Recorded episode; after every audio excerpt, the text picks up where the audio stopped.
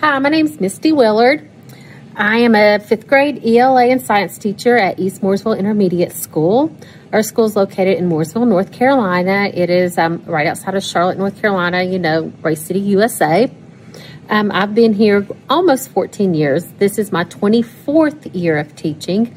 I'm an old timer, yeah, gray hair. Um, I started um, my career in education in 1997.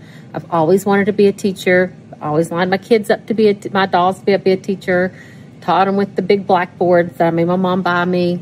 Taught my sister. Taught my sister to read. All that good stuff. So I can't imagine myself being anything else but a teacher. Um, have any other job, I, I, I wouldn't know what that would be because I've always wanted to be a teacher. Be definitely something to do with kids or something to do with people, maybe educational law or something like that, or maybe some type of PR work to do with Education Foundation or something like that. Um, anyways, 24 years time, so I'm almost there at that 30 mark. So things have changed a lot. Um, responsibility on teachers is more, and the responsibility is less on kids and on the parents. I have seen that shift a whole lot, where the teachers are more responsible for a, a, a lot of things that were put on the on the parents. Um, that's how I think things are different. Um, the kids,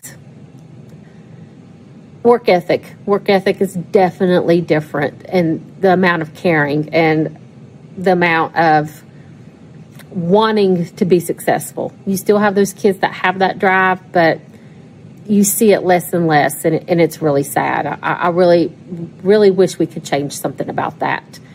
And um, what do I do? I oh, what would I tell someone right now is think about being a teacher?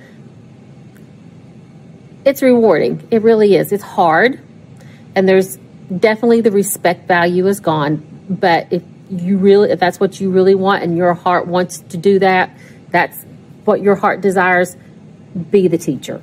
Go do it because just I know you don't get paid to, to, to do what we do, but I can't see myself doing anything else. And what I would change to get the kids learn better, class size. Class size has a lot to do with it. Smaller class size, even for my fifth grade babies, even for sixth grade babies, it is hard to teach kids when you've got 30 kids shoved in a room. It is hard to reach those needs. Smaller class sizes, you have more, you can do more with less. So, yeah, just more teachers and less class size. That's what we need. We need less kids in a room. Let us do our thing. And I would stop, just trust your teachers. Let us do our thing and stop micromanaging and thinking you know what's best for us. We know what we're doing. Just trust us. So that's my video, and I hope you enjoyed it. Thank you.